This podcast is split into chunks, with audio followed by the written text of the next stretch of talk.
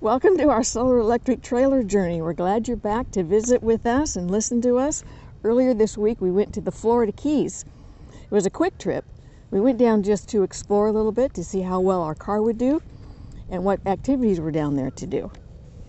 Yeah, it's a great trip uh, for an EV. We really were thrilled to see that. Uh, the, we uh, uh, you know, keep careful track of these things. And on road trips, we generally have our worst mileage. Uh, but you know, we did really well on this trip. We we did nearly as well on the road as we do around town. Of course, uh, EVs do better generally around town than they do on the road because the of the regen support making it a little more efficient when we uh, when we slow down than in a, an ordinary vehicle.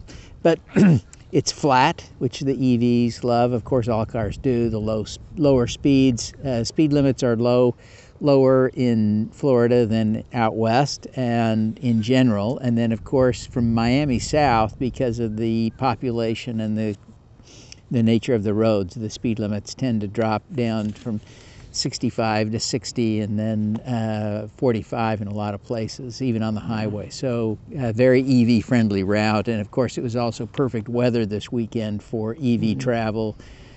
Uh, we didn't need to use our uh, climate systems to heat or cool the car yeah. much at all. So, it was really a delightful trip. Beautiful. So, all right. Um, yeah, so we went, uh, let's see, 1,093.6 miles on this trip and averaged uh, almost four miles, well, a little more than four miles per kilowatt hour, which no one but nerds cares about. Hello, nerds. ah.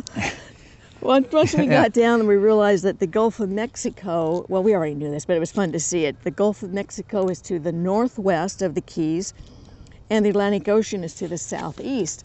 And no matter which direction you look, it's absolutely stunning and beautiful to, to see it, all that. Yeah, the route that we take on uh, in the Keys is what's called the uh, Overseas Highway. Uh, it's uh, State Highway number one, and the bridges that uh, were built originally connecting all the islands were built in the early 1900s uh, for a private rail line that ran out uh, along the islands, connecting all the islands. And uh, a hurricane in 1935 blew some of it down, uh, uh, destroyed some of the sections of the bridge, and so it didn't run anymore after that. And the state of Florida bought the those old uh, remaining bridges in 1938 and converted them to a roadway. Now, in some sections, uh, then uh, they reboot, rebuilt a parallel rather than a, a, parallel highway rather than reusing it. In other places, that's happened since that a newer highway has been built replacing the old. So there, the, there are in some places two highways. One that's beautiful and newish, and then the other that is uh, falling down and old. And in some places, yeah. they have restored it to serve as yeah. a pedestrian bridge, a recreation tool for biking and cycling yeah. and walking and stuff. So it's it's kind of a cool thing. And as you're walking down that or cycling down that, you can see the new one for the cars and, and the one you're on. It's kind of fun. Yeah, really fun. Key Largo is the first stop when you leave the mainland, and Key West is the um, get this right. The southwestern is at the southwestern end and serves as the southernmost point of the continental United States. And there are sites all along the route. You can take as much time as you want or need and participate in all these different activities that go on down there, or you can go as quick and just be in the car and look. It's absolutely stunning scenery. Key West, if you remember, features the, um, the iconic marker signaling that you are just 90 miles to Cuba. Yeah, it's kind of a cool thing. We've been there and had our picture taken yeah. a couple of times now. Yeah. Uh, we this was our second visit to Key West, although the last time we were there, we were on a cruise, and so we didn't visit any of the other uh, keys. We just visited Key West. So this was our first visit to Key Largo and the rest of the keys. But uh, one of the highlights uh, uh, for me on Key West is uh, Ernest Hemingway's old house.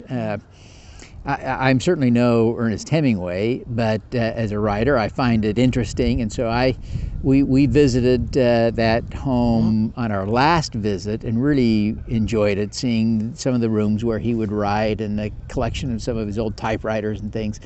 Um, but the most fascinating thing is actually uh, the cats. Uh, now, obviously, the cats that are there are not his cats, but many are descended from his cats, and they all have, or most have an interesting feature uh, in that they have an extra digit. So they typically, many of them have six claws on, uh, on a foot.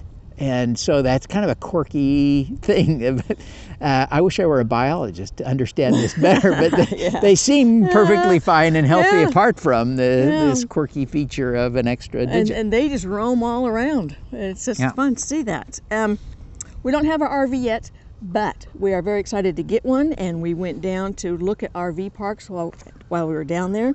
And there are a wide range of options from affordable, basic state parks to luxury RV resort parks. Most offer water access, and you can go boating, kayaking, scuba diving, canoeing, swimming, yeah. and fishing if you like that. And the stand up paddle boards are very popular right now, and you have access to all of that while you're there. The Keys are very friendly to cyclists too. We actually saw a lot of cyclists, some with um, electric bikes and some not with electric bikes. That 100 mile freeway has wide shoulders and it's very easy to, uh, to ride, very safe for cyclists to be yeah. on that road. Look looked safe to those of us in cars. Yeah, yeah that's true. We, we were the ones in cars. That, that's true. And if you're a Florida resident and you're 65 or older, you can um, get a 50% discount on the, the, the, fees at the state parks. So that makes it almost, not quite free, but, but pretty close to free. We went down in February, which is, you know, just this week, and mm-hmm. the weather was absolutely ideal. The weather was anywhere from 72 to 78 degrees day and night with a little bit of a breeze, and it was gorgeous. It's also the peak season though. The peak season runs from December through April, and then there's a bit of a lull, and it picks up again in the summer with more people going. And my best advice is if you want to go, go. So much to do. Even if you have kids, take them, grandkids, take them. A lot to do but get your reservations early, early, early, or you won't be able to get in. Yeah. Next week, we're excited to share some news about uh, the hitch on our uh, Chevy Bolt, so don't miss that. And thanks for joining us. If you found this interesting and helpful, be sure to like, comment, share, and subscribe. We'll see you next week. Bye.